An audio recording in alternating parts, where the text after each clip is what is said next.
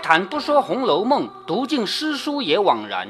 欢迎走进猫哥祥说《红楼梦》，我们一起品味中国古典小说的巅峰之作。呃，在《红楼梦》的第五十九回里面呢，其实啊，作者呢在这儿写了春天里面的一些让人觉得尴尬的事儿。首先，春天是一个很美的季节，于是呢，作者用什么方式来写春天的美呢？就是春天有。柳树、柳条还有花，然后怎样来表达这个美呢？就让这个手最巧的精英啊，婴儿啊，好，他去摘这些柳条，摘这些花，然后编了一个很精巧的篮子。而且作者就担心你认为这个篮子不好看，所以还专门让《红楼梦》里平常最不夸人的人说这个篮子真好看。还记得谁吧？林黛玉，哎，林黛玉，所以作者一定是精心安排的。林黛玉这个人从来就没有夸过谁嘛，没有说过谁好嘛，但是他也说这个篮子真好看。于是我们就发现第五十九回，就是其实这几回都是讲的春天啊，就开始隆重的向你介绍一个春天的美了。好，春天景色美，东西美，还有人美，就是这些。天真烂漫的小姑娘贾宝玉虽然不是小姑娘，但是贾宝玉其实有很多女性化的这一面啊，《红楼梦》就是这么描描写的。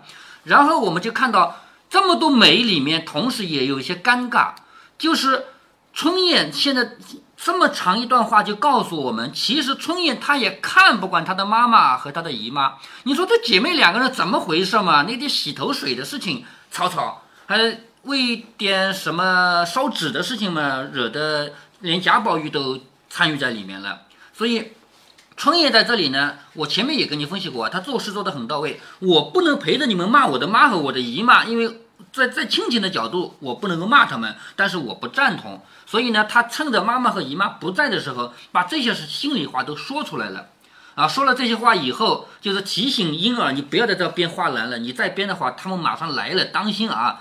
婴儿说。别人乱折乱掐使不得，独我使得。好，婴儿的理论是别人折这些柳条啊花啊，他们不行，我行。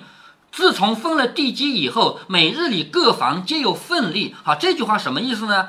就是把这些花啊草啊竹子分给你们，你别忘了有一个条件，你得到的这些东西是要分给我们园子里正常使用的，用剩下的你可以买，是不是？比如说花，我们这么多姑娘要带花的，你要供应她们带花。剩下的你可以把它卖掉，还有那个竹子，不是还有竹笋吗？要供应我们大观园本来的竹笋的这个吃，是不是啊？好，那么春燕的意思是什么呢？我们薛宝钗是从来不带花的，是不是给你省下花来了？对不对？那我折点花，我折点柳树，这是应该的嘛？因为我们这个院子从来就没用过你的花，没用过你的东西嘛。好，这个意思啊，所以。自从分了地基以后，每日里各房都有份例，吃的不用算，单单这个花草玩意儿，谁管什么？每日里谁就把各房里的丫鬟、姑娘、丫头带的必要的各色的送一些折枝去，还有插瓶的哈，除了头上戴的啊，还有插瓶子的，只有我们说了啊，我们就是指的薛宝钗这个院子啊，我们说了一概不用送，等要什么再和你们要。也就是薛宝钗的意思，就是我头上也不戴花，我家里也不插花，你不用送给我。如果哪天我要，我就会问你们要的啊。究竟也没有要过一次，如今就是掐一些，他也不好意思说的。这是站在春燕的角度吧？啊，不，春燕精英啊，这是站在精英的角度吧？精英觉得，我们平常帮你省下那么多花来了，今天我摘掉花来编编篮子，你会说我吗？那这是一个很天真的想法。你觉得那个春燕的妈妈、春燕的姨妈会往这个角度想吗？一语未了，他姑娘果然拄了拐杖过来。哈，你看这个小说里的高潮要来了啊，就是矛盾要激发了。春燕的姑妈就来了，她姑娘拄了个拐杖来了，婴儿春燕等忙让座啊，这是辈分关系嘛。虽然级别上讲，他们的级别高多了，那个人来不是属于低等次的仆人嘛，对不对啊？但是辈分不一样，所以连忙让座。那婆子见采了许多嫩柳，又见藕官等采了许多鲜花，心内。便不受用，好，心里就不开心了。看着婴儿在那边，又不好说什么，便说春燕，好，这是一个人的技巧啊。你还记得有一次咱们在外面玩，你和另外一个男孩子之间打打闹闹，明明你还说出来，嗯，对吧？对我为什么要我为什么要说你不说他呢？为什么我骂的是你，不是骂他呢？原因就很简单呀，因为我不能去管别人家的小孩。所以现在我们《红楼梦》也是一样的啊，就是这个春燕的姑妈来了，她不能骂你居然说出这种啥东西？嗯，怎么这个不能说嘛？这是举例子呀，是吧？这没关系的啊。那个婆子她不好骂春燕，因为春燕不是自己家的人，所以她就骂啊，不是她不好骂金英，因为金英不是自己家的人，所以就骂春燕。她说：“我叫你来照看照看，你就贪着玩去了；倘或叫起你来，你又说我使你了。什么叫我使你了？就是我让你干活了啊。如果我叫你了，你就说我让你干活了，又拿着我做隐身符而取乐。这句话你肯定不懂，什么叫隐身符？也就是说，如果另外一个人叫你干活，你就可以推在我身上，是我让你干干了活了，所以你不在那边，这叫隐身符嘛？是不是？所以他借着骂春燕这个自己家的人这个机会啊，其实呢，因为他心里是看到他的花、他的柳条被摘了，他不舒服。春燕说：“你老又使我，又怕，这回子反说我，难道把我劈成八瓣子不成？”好，这个话呢，我们有点不太能理解。其实原因是什么呢？原因是你叫我干了这个活，然后你又来说我，难道我有分身法吗？是不是？婴儿笑着说：“姑妈，你别信小燕的话，这都是她摘下来反我给她编的。”好，你看金英在这里开了一个玩笑。金英呢，因为这个小女孩她调皮，她没有想过这个问题的严重性，她一开玩笑就完蛋了。因为本来是什么？本来这个婆子她骂自己的小孩，原因是不能骂别人，但是春燕毕竟是没有摘花，她没有这个故意摘花插柳的这个主观上的问题，所以大不了就骂一句。那如果这个花真的是春燕摘摘的话，那就骂的就更严重了。所以金英在这开玩笑开的呢有点不合适。他说是春燕栽了，叫我给他编的啊，我赶他走，他还不走呢，也就是说他一定要我给他编的。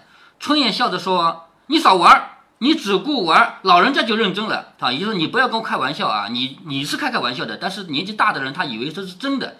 那个婆子本来就是愚顽之辈哈，愚是笨，顽也是笨啊，愚顽之辈。兼近年昏冒，就是头也昏了，本来就笨，这两年头也昏了，唯利是命。什么叫唯利是命啊？就只有利益他才看得重要，一概情面都不管的，正在疼的心肝断呢。就是他这个花和柳被折了以后，他的心和肝都疼断了，正在那儿无计可施。听到婴儿这么说，便倚老卖老，拿起拐杖来向春燕身上就打了几下，骂道：“小蹄子，我说的你，你还和我犟嘴呢！你妈恨得牙痒痒，要撕你的肉吃呢！你还和我来犟梆子似的。好，也就是说，你看啊，你妈妈本来就恨你，你妈妈恨你的原因是什么？就是前面也积了怒气啊，什么东西啊？所以几件事情嘛，在他妈妈身上发生了嘛，所以本来就积了怒气了，你还跟我来犟，打得春燕又愧又急，哭着说：“婴儿姐姐玩的话，你老就认真打我，我妈为什么恨我？我又没烧糊了洗脸水，有什么不是？”好，这句话也比较不容易懂啊。什么叫烧糊了洗脸水啊？我们烧稀饭、烧面条会糊的，水会烧糊吗？不会。呃，水是永远烧不糊的嘛，是不是？所以他说我又没烧糊了洗脸水，默默是不是水里的东西会烧糊？哎，水里有东西当然会糊了，是不是啊？那他这句话意思就是我绝对不可能做错什么事，对不对啊？我又没做错什么事，你干嘛要打我？是不是啊？婴儿本来就是个玩话，见那个婆子认真的生气了，忙上去拉住，笑着说：“我才是玩话，这个才啊，我才就是刚才，我刚才是玩笑话，你老人家打他，我岂不愧？就是因为我的一句玩笑话，你打起别人来了，那你不是让我很惭愧吗？”那个婆子说：“姑娘，你别管我们的事儿，难道为了姑娘在这里，不许我管孩子不成？”好，这就是一种传统的观念啊，传统观念里面是有问题的，因为他没有考虑到这个身份的调整问题。前面我们已经分析过了，春燕现在要管得归谁管？春燕她已经是怡红院，归上，呃，怡红院的大丫鬟哎，对她如果真的有做事做的不对了，怡红院的大丫鬟像袭人啊，像晴雯就可以管她，轮不到自己的妈妈和姑妈在管了。好，或者姨妈或者姑妈啊，轮不到了。你你们虽然当年对她有养育，但是现在就没这个资格了。但是呢，她依然站在她自己的角度，难道我还不能管孩子吗？婴儿听见这一般蠢话，你看这个是蠢话啊！金英他是懂规矩的嘛，便赌气红了脸，撒了手，冷笑说：“你老人家要管，哪一个管不得？偏我说了一句玩话，你就管他了？我看你老管去。”就是你真的是管小孩的话，你什么时候不能管？因为我说一句玩笑话你就管他，那不是不给我面子吗？是不是？说着便坐下，人就编那个篮子。好，这个事情呢就挑衅了，因为编篮子用到的用品是他的东西嘛。你现在骂了他以后，继续坐下来编篮子，那不是矛盾要升级了吗？是不是？偏又有春叶的娘出来找他，好，两个人都来了吧？春叶的娘也来了，喊道：“你不来舀水，在那里做什么呢？”好，就先责怪你，你又不干什么什么活，你到这里来干什么的？是不是？那婆子便接着声说：“你来瞧瞧，你的女儿连我也不服了，在那里排宣我呢。”好，现在两个老婆子之间互相说啊，你来看看，你那个女儿连我都不服了，还在说我。那婆子一面走来说：“姑奶奶又怎么了？我们丫头眼里没娘罢了，连姑妈也没了不成？”好，这个话什么意思啊？就是前面有一天婆子在怡红院受了气，什么到里面去吹那个汤啊什么的，受了气嘛。一开始是打方官，是不是啊？后来又到里面去吹汤，受了气以后呢，他就觉得所有人都不给他面子。他觉得所有人在跟他作对，所以说这丫丫头眼里没有娘，就是我自己的女儿眼里都没有我了。难道连姑妈也没有了不成？就是你不认妈妈嘛，我大不了是我们自己家的事，你还能不认不认姑妈吗？是不是？婴儿见他娘来了，又只得说缘故。好，婴儿这个人就只好再把事情又说了一遍。他姑娘哪里容得人说话，便将石头上的花柳拿给他的娘瞧着说：“你瞧瞧，你女儿这么大的孩子玩的。”他先领着人糟蹋我，我怎么说人？就是你看看，这是你女儿干的事情呢，把这么多柳啊，这么多花掐了，做成这个东西啊，说你女儿领着人干的。他娘也正为方官的气没有平，你看啊，前面的怨气积累过来了吧？我前面读到那一段就跟你说，虽然那件事本身是个小事，但是它会积累的呀，是不是？好，前面那个事还没有过去呢，气还没平呢，又恨春燕不随他的心，就是不如意嘛，便走上来打耳瓜子。耳光就打过去了，骂着说啊，你看啊，《红楼梦》里的语言啊，就是不同的人说的话绝对不一样。像林黛玉那么高贵的人说的话，就是像诗一样的。但是这种婆子们说的话，你看小娼妇，你能上去了几年？小娼妇是什么意思啊？其实娼妇指的是妓女，知道吗？哪有妈妈骂自己的女儿是妓女的？小娼妇啊，你能上去了几年？所谓上去几年，就是你现在做高等级的丫鬟。不是级别比他高了嘛？是不是啊？你做了高等级的丫鬟，你才多久啊？你也跟那些清浪的小妇学，这个小妇就是小女人，这个小妇本来就是骂人的啊。前面那个第第十回左右，就是在学堂里打架的时候骂的也是小妇嘛，还记得吗？就那个明烟儿，明烟儿骂那个金荣，小妇养的啊，就是你是一个这个什么什么人养的，就跟我们现在说狗养的一样啊，就这个话说你才上去了几年，跟那些清。轻狂浪小妇学，怎么就管不得你们了？干的我管不得。好，什么叫干的啊？就是那个方官，她不是我的亲女儿，她不是干女儿嘛？是不是？就是我昨天管干女儿被骂了，被谁骂了？就是袭人啊、晴雯给骂了，是不是啊？干的我管不得。好，下面一句话你猜会怎么说？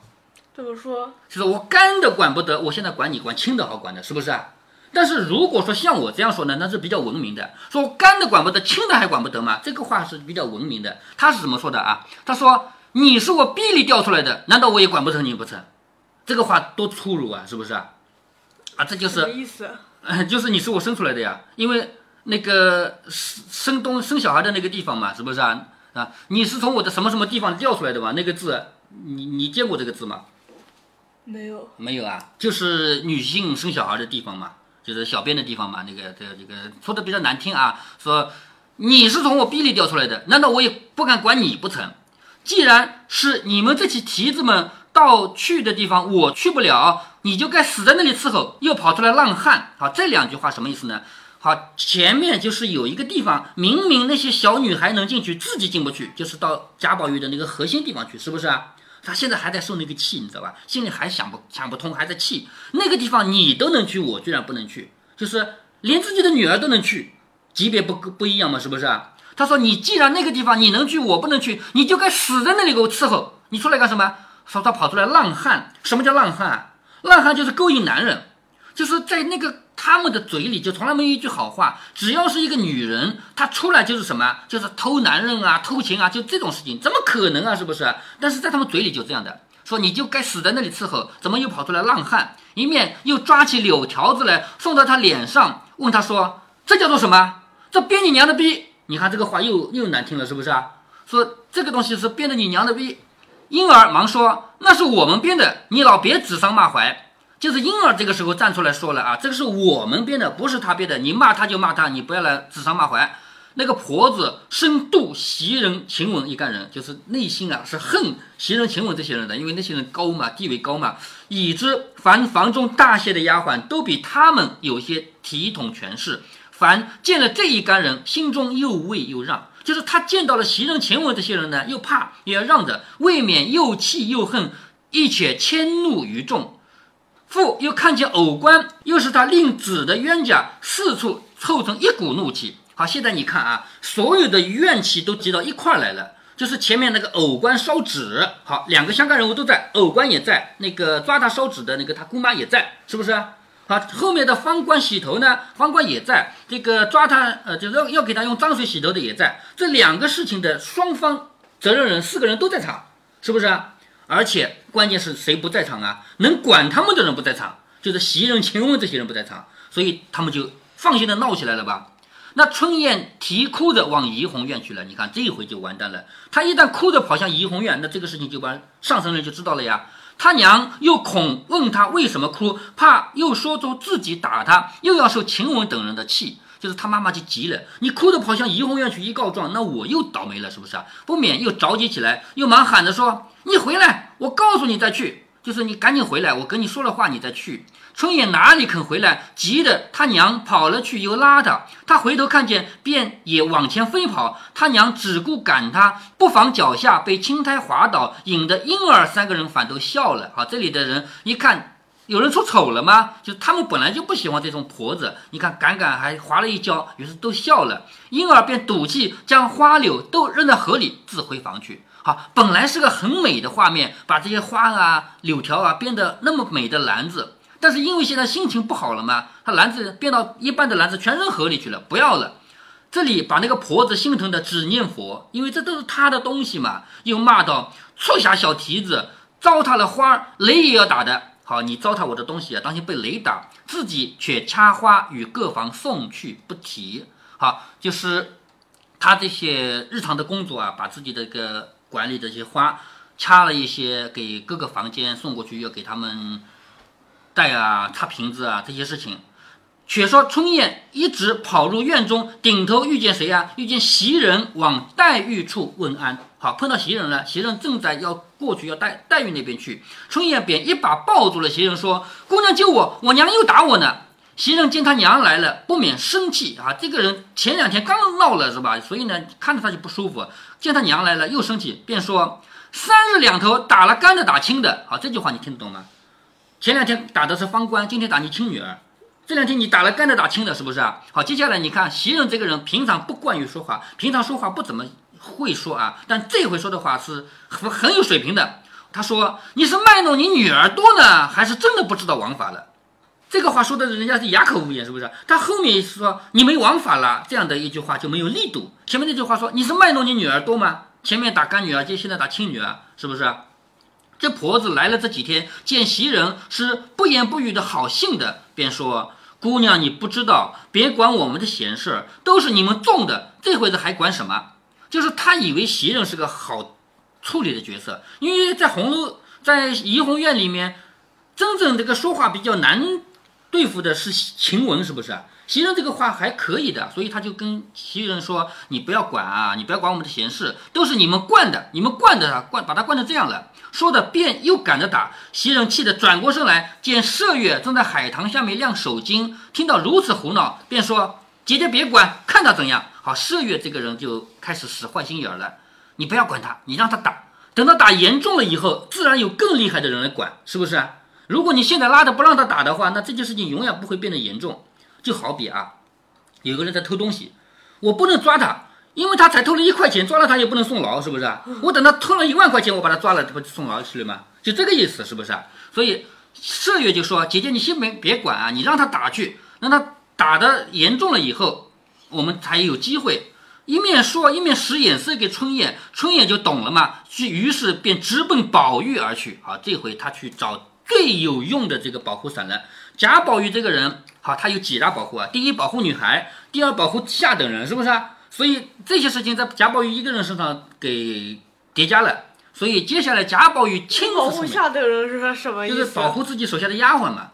贾宝玉他在如果出现丫鬟和主人之间有什么冲突的话，他会先保护丫鬟。他跟主人之间呢，大家贾宝玉就觉得大家都是主人，干嘛要去跟这个就是服侍人的这些人一一般见识，都这样的一种观点啊。再加上贾宝玉是如果有男女在一起，他总归认为女的好嘛，是不是？所以他要保护女孩儿。而且贾宝玉不喜欢这个年纪大的婆子，是不是？好，这回春燕因为被妈妈打了，首先袭人管都管不住了，然后春燕干脆就往里跑，跑到里面去找贾宝玉。接下来贾宝玉出场，就是这个事情就要闹得更大一点了。今天呢，猫哥要跟大家说一个严重的话题。大家听今天的节目啊，应该听到其中有一小段，猫哥给女儿举了一个例子的时候，引起了女儿强烈的反响，后来就没有再深入讨论下去。这是个什么事儿呢？其实是一件看起来很小，但实际上很严重的事情。猫哥在这边劝各位听友，如果你们到现在没有意识到严重性，那么从今天起一定要改变这样的想法。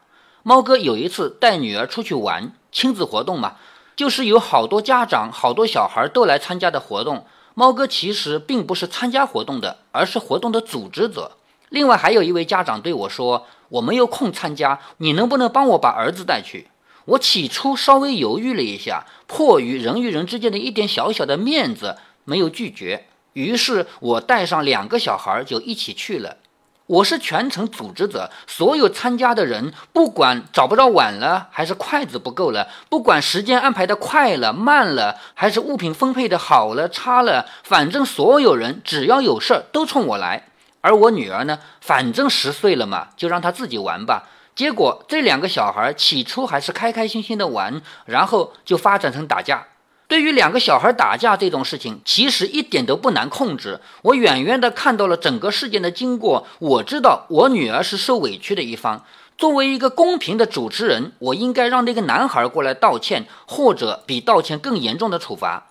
但是问题在于他的家长不在，他是我带来的客人。只要是成年人都懂得分寸，就算不懂得分寸，就算事情闹出来了，他自己心里也有数，也会采取相应的办法来缓解。但是唯独对十岁的小孩儿，这些是不可指望的，所以我就陷入了两难。刚才说过，我作为一个公平的主持人，应该让这个男孩接受处罚，至少是要道歉吧。但是作为一个无奈的家长，我只能让自己的女儿继续受气，我让她停止打闹，不要去寻仇，也不要哭。结果呢，我的女儿是天下第一犟脾气，她的内心唯一的准则是有冤报冤，有仇报仇，她必须得到一个完美的结果，否则这事儿永无宁日。再加上我是全世界最忙的人嘛，前来参加活动的人，不管是缺这个少那个，还是找不着这个找不到那个，还是什么早了什么晚了，什么多了什么少了，只要有事全部冲我来的。我第一是实在没空招架了，第二是我心里太烦了，于是就在这个现场，我把我女儿打了一顿。结果这事儿过去都几年了，没想到在读《红楼梦》的时候，我随口举了这个例子，我女儿依然发生了很强烈的反应。为什么要说这个事儿呢？通过这个事儿，我要告诉大家什么道理呢？很简单，你任何时候不要带着别人的小孩出去，你带出去后患无穷。也许有的听友要说了，什么后患无穷嘛？不就是一点破事嘛？你就吹吧。好，下面我要给你讲一个更加惊心动魄的故事。来，上个鬼片音乐，造点气氛。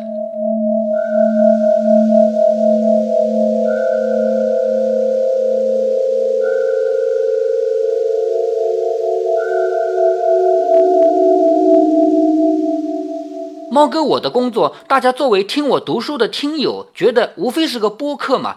有些听的比较多的，可能知道我是个程序员。实际上，我已经有一两年不编程序了。现在我的工作就是策划和组织活动，所以前面才说到，猫哥带女儿去参加亲子活动是我自己组织的嘛。去年六月份，也就是二零一七年六月，浙江省湖州市长兴县杨梅熟了。当地政府、当地广播电视台就出面做了一个大型活动。这个活动发动了周边的广播电视台一起召集自驾爱好者开车子去采杨梅。大家应该明白了，这回我又是组织者。因为我既是组织活动的老手，又是广播电视台的员工，这样的活动到了猫哥我手里，那肯定是要加一些内容的，总不能让大家开几个小时的车就采个杨梅吧。于是我在行程中增加了游览徽杭古道。徽杭古道是什么？猫哥就不做介绍了啊。整个徽杭古道属于未开发的处女地，除了一些词啊，像风景优美啊、绿树参天啊、泉水叮咚啊，除了这些好词以外，至少还有两个特点：第一，人迹罕至，汽车什么根本就开不进去啊，只能人往里走走；第二，电波没有，手机没有信号，到了这里，你的手机就是一块砖头。在这种情况下，跟我上山的人数和下山的人数不符，丢了一个小孩儿。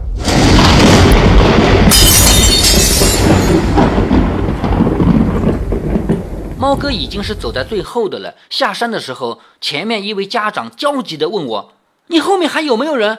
我说：“应该是没有了。”他说：“一个孩子走丢了。”然后我们在一位警察的帮忙下，有条不紊地开展搜救工作。这个警察不是我们报警喊来的啊，是随着我一起出来玩的一个警察。正好那天他休息，他也是游客之一啊。在他的帮助下，我们有条不紊地开展搜救工作。这个过程如果以后有机会可以详谈，很值得我们大家学习啊，一个很好的搜救行动。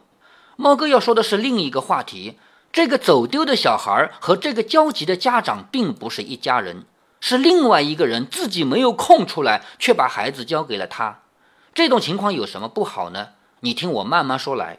早在上午采杨梅的时候，这个小孩就对别人家的小孩使坏，但是现场没有一个人可以出面管这个事儿，因为这个小孩的亲生父母不在嘛，带他来的人不方便管教。